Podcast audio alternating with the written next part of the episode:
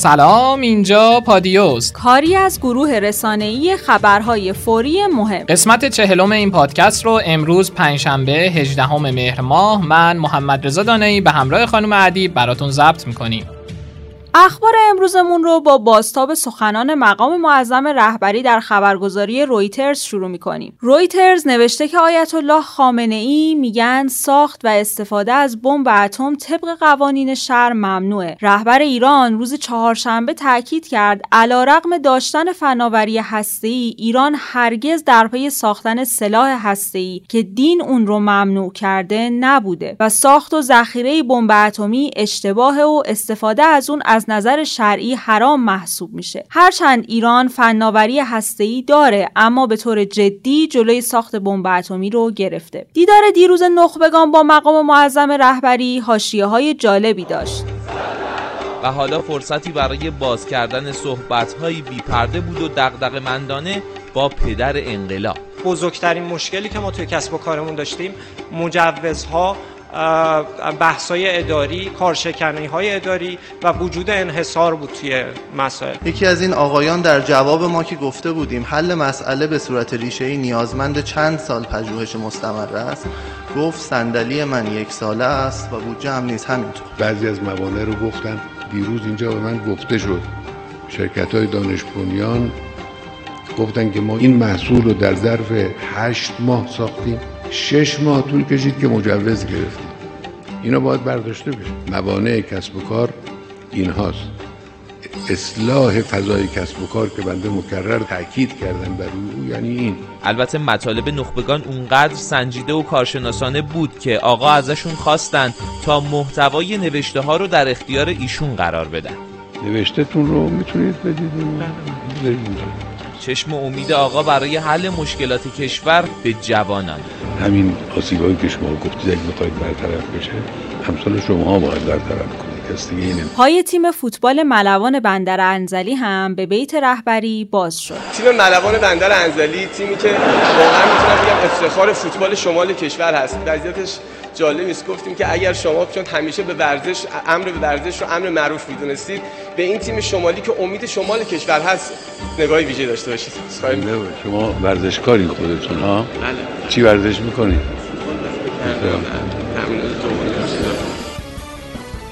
بریم سراغ مهمترین خبر بین المللیمون که در صدر اخبار جهان قرار گرفته و اکثر کشورهای دنیا به این خبر واکنش نشون دادن. اردوغان از آغاز عملیات ترکیه در شمال سوریه خبر داد. اردوغان همزمان با آغاز حمله بزرگ ترکیه به شمال سوریه تحت عنوان عملیات چشمه صلح در توییتر خودش نوشت از تمامیت ارزی سوریه دفاع و مردم منطقه رو از دست تروریست ها نجات خواهد داد. رئیس جمهور ترکیه گفت ارتش ما در کنار ارتش آزاد سوریه علیه داعش و کردهای مخالف ترکیه PKK و YPG وارد عملیات بزرگی شدند. پس از اعلام جنگ توسط اردوغان توپخانه های ارتش ترکیه مراکز نیروهای کرد در شهر تل ابیز در شمال سوریه را مورد هدف قرار دادند. نیروهای دموکراتیک سوریه هم در پاسخ به حملات ارتش ترکیه شهر مرزی نوسیبین ترکیه را هدف حملات خمپاره‌ای قرار دادند و همچنین چاهای نفت در استان هسکه رو آتش زدند. اما سوال مبهمی که ذهن اکثر مردم رو درگیر کرده اینه که پشت پرده حمله ترکیه به سوریه چیه؟ ارتش ترکیه سی کیلومتر وارد بخشهای شمالی سوریه شد. با این بهونه که هدفمون مبارزه با تروریسم و ایجاد منطقه امنه. این منطقه تا امروز دست کردنشین های شمال سوریه بوده که از مخالفین بشار اسد هستند و توسط نیروهای آمریکایی حمایت می شدن. البته آمریکا بعد از هماهنگی با ترکیه از این منطقه خارج شده. دولت ترکیه همیشه نگران قدرت گرفتن کردها در ترکیه و سوریه است. به همین خاطر هم با کردهای مخالف بشار اسد مشکل داره. 3 میلیون و 500 هزار آواره سوری در ترکیه هستند که این کشور توان اقتصادی میزبانی از اونها رو نداره. به این دلیل ترکیه دنبال اینه که شمال سوریه امن باشه و این آواره ها رو به این قسمت یعنی شمال سوریه منتقل کنه. اما دولت بشار اسد مخالف لشکرکشی ترکیه و نقض تمامیت ارزی سوریه است. ترکیه برخلاف گذشته در جنگ سوریه تنهاست و حامی خارجی نداره. و سوالی که جوابش مشخص نیست اینه که آیا ترکیه به این اهدافش می‌رسه و تو این جنگ پیروز میشه یا نه. اما بریم واکنش کشورها و مقامات جهان رو به این جنگ بشنویم. ایران و روسیه مخالف نقض حاکمیت سوریه و رفتار خشن و نظامی با کردها در منطقه ترامپ گفته که رفتن به خاورمیانه بدترین تصمیم تاریخ آمریکا بوده و 8 تریلیون دلار و میلیونها کشته هزینه این جنگ احمقانه بود. کردها در جنگ دوم جهانی در فرانسه به کمک ما نیومدن و اونها فقط در زمین خودشون میجنگن. رئیس جمهور آمریکا در مورد امنیت منطقه هم گفته محافظت از منطقه خاورمیانه بر عهده کشورهای از جمله ایرانه و ما کاری رو انجام میدیم که روسیه، ایران، عراق، ترکیه و سوریه باید انجام بدن. وزیر خارجه آمریکا هم مدعی شده که این کشور به ترکیه برای حمله به سوریه چراغ سبز نشون نداده. فرانسه، آلمان، ایتالیا، انگلیس، عربستان، عراق، امارات و بحرین این عملیات نظامی رو محکوم کردند. مولود چاووش اغلو وزیر خارجه ترکیه مدعی شد که این عملیات بر اساس قوانین بین المللی منشور سازمان ملل و قطنامه های شورای امنیت درباره مبارزه با تروریسم. طبق آمار دیدبان حقوق بشر سوریه دست کم 11 نیروی ارتش دموکراتیک سوریه و 6 نیروی مهاجم که هنوز مشخص نیست از ارتش ترکیه هستند یا گروه های سوری در جریان این درگیری ها کشته شدند. درخواست عجیب ترامپ از وزیر خارجه سابق آمریکا درباره رضا زراب. بلومبرگ گزارش داده دونالد ترامپ رئیس جمهور آمریکا سال 2017 رکس تیلرسون وزیر خارجه سابق خودش رو تحت فشار قرار داده و ازش خواسته وزارت دادگستری رو به رفع اتهام از رضا زراب تاجر ایرانی ترکیه‌ای مجاب کنه.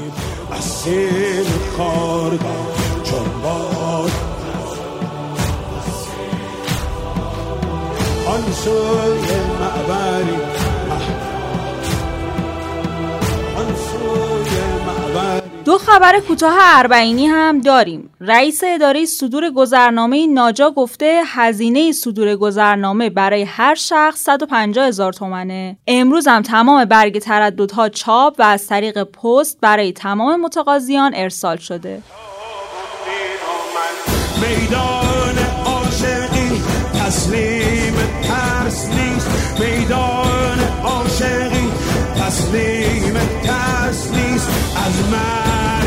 می‌بریم محتاب و من. به دلیل حجم زیاد زائران در مرز چذابه و همکاری نکردن خودروهای عراقی برای انتقال زائرین به سمت نجف این مرز به صورت موقتی بسته شد.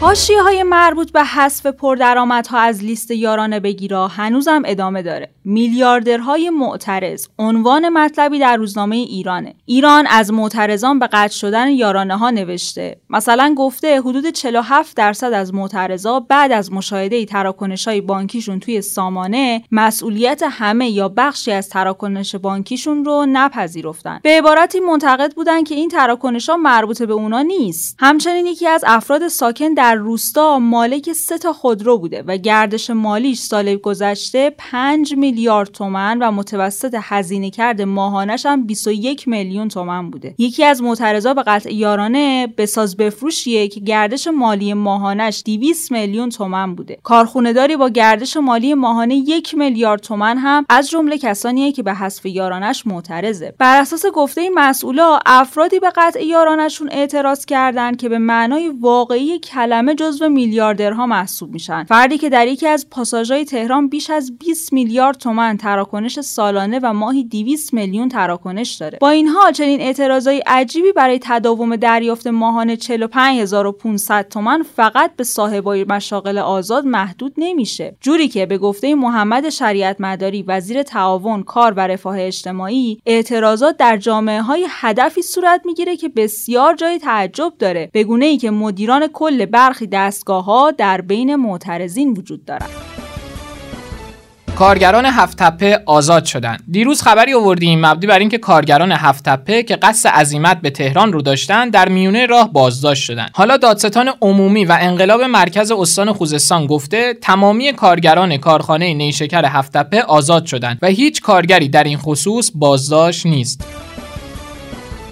جولان جویندگان طلای کثیف در خیابونا. با این تیتر آفتاب یزد از زبالگردا و درآمدی که دارن نوشته. همه بررسی های علمی در خصوص این وضعیت نابسامان حکایت از اون داره که وجود افراد زبالگرد علاوه بر ایجاد بیماری در جامعه هزینه زیادی رو هم به اقتصاد شهری وارد می‌کنه. زبالگردی رسمی و غیر رسمی وجود داره و زبالگردها جلو صحنن پشت صحنه مسائلیه که شاید ما از اون خبر نداریم. شغل زبالگردی پرمخاطره است و انواع مشکلات بهداشتی و روانی برای فرد ایجاد می‌کنه. یه استاد دانشگاه و مجری طرح مطالعاتی زبالگردی صنعت زبالگردی رو پرسود می‌دونه و با بیان اینکه ثروت زیادی در حوزه پسمان جابجا میشه گفته افرادی که به عنوان زبالگرد کار می‌کنن عمدتا مرد هستن با انواع بیماری ها مواجهن و درآمد روزانه اونا بین 50 تا 80 هزار تومن. محسنی اژه‌ای معاون اول قوه قضاییه گفته فساد در کشور سیستماتیک نیست و خدای نکرده اگر فساد در هر دستگاهی ایجاد بشه بده. همچنین اژه‌ای ادامه داده معتقدم برخلاف اونچه که میگن همه فاسد هستند اینجوری نیست. واقعیت اینه که اکثر قریب به اتفاق مدیران فاسد نیستند. سازندگی در گزارشی از علل بروز و سبک زندگی سهرتبرها با عنوان درآمد شاخ مجازی 200 تا 300 میلیون در ماه نوشته و گفته که سعید که یه مستند سازه در گفتگویی با این روزنامه میگه یه جوان 20 ساله نمی‌تونه از راه درست خودشو بالا بکشه. همه این به اصطلاح شاخهای مجازی هم از راه نادرست بالا اومدن. خارج از کشور یه نفر اقدام قهرمانانه به نفع مردم انجام میده. قهرمان میشه و follow. اینجا اما ماجرا برعکسه. کسی که دزدی می‌کنه یا عمل ضد قهرمانانه انجام میده توسط مردم follow میشه. حکم ریاست برای شاه داماد. علی دارابی معاون امور استانهای صدا و سیما در حکمی محمد کاویانی رو به ریاست شبکه شما منصوب کرد. محمد کاویانی داماد علی دارابی است. روزنامه هفته صبح در گزارشی با عنوان پاییز سخت فیلم بازها گفته با گذشت یه هفته از بسته شدن سایت های دانلود فیلم ابعادش گسترده تر شده و تلویزیون های اینترنتی که خودشون دستی تو این ماجرا داشتن حالا تو موضع تدافعی قرار گرفتن. اونا الان دیگه از سه جبهه تحت فشارن و با نگرانی منتظر اتفاقات هفته آینده هستن. از سوی دیگه ابعاد این ماجرا به مترجم ها و افرادی که کار زیرنویس فارسی رو انجام می‌دادن رسیده و در روزهای اخیر از زیرنویس های جدید خبری نبوده و فیلم بازا منتظر زیرنویس های فارسی هستند. در حالی که این دسته از کاربرا چنین اتفاقی رو از چشم تلویزیون های اینترنتی مثل نماوا و فیلیمو می‌بینن حالا خود این تلویزیون ها هم در معرض خطرات بزرگی قرار گرفتن. خطری که ممکنه آیندهشون رو به طور کلی تحت شعاع قرار بده. علتش هم اینه که وقتی اعلام شد سایت های دانلود بسته شده مردم که این موضوع رو از چشم نماوا و فیلیمو می‌دیدن به صفحه اینستاگرام اینستاگرام نتفلیکس رفتن و نوشتن که این سایت های داخلی بدون خرید اشتراک نتفلیکس آثارش رو روی سایتشون می‌ذارن. نتفلیکس البته اعلام می‌کنه که از این موضوع خبر داره. حالا دلهوره به جان نماوا و فیلیمو افتاده چون شنیدن که نتفلیکس در اقدامش جدیه و قراره پیگیر شکایت از اونا بشه.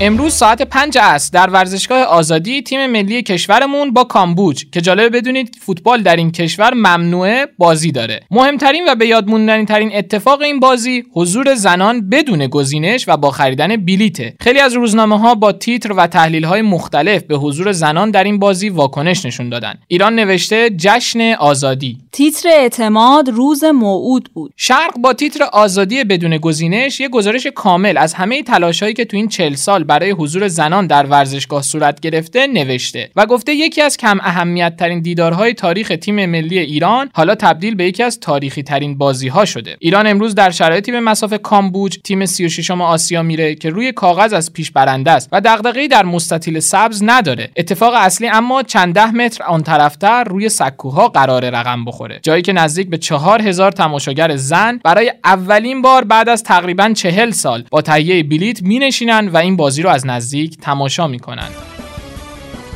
سازندگی در عکس روی جلدش نوشته زنان آزادی. این روزنامه در گزارشی با تیتر آزادی حق شما هم هست یه سوال مهم پرسیده. آیا دوربین های تلویزیون در این بازی تصاویر حضور زنان در سکوهای ورزشگاه و شادی اونا بعد از گلای احتمالی رو روی آنتن میفرستن؟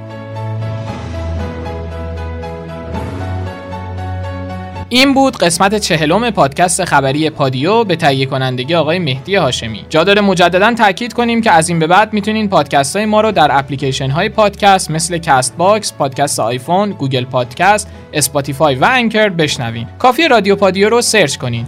البته اگر برنامه دریافت پادکست ندارین می‌تونین در کانال تلگرام رادیو underline پادیو هم بخشای خبری ما رو گوش بدین. مثل همیشه ما میزبان صدا و نظر شما در پادیو هستیم. برای همین نظرتون پیرامون اخبار روز رو در تلگرام و اکانت پادیو underline B O T ارسال کنید. خدا نگهدار. خدافظ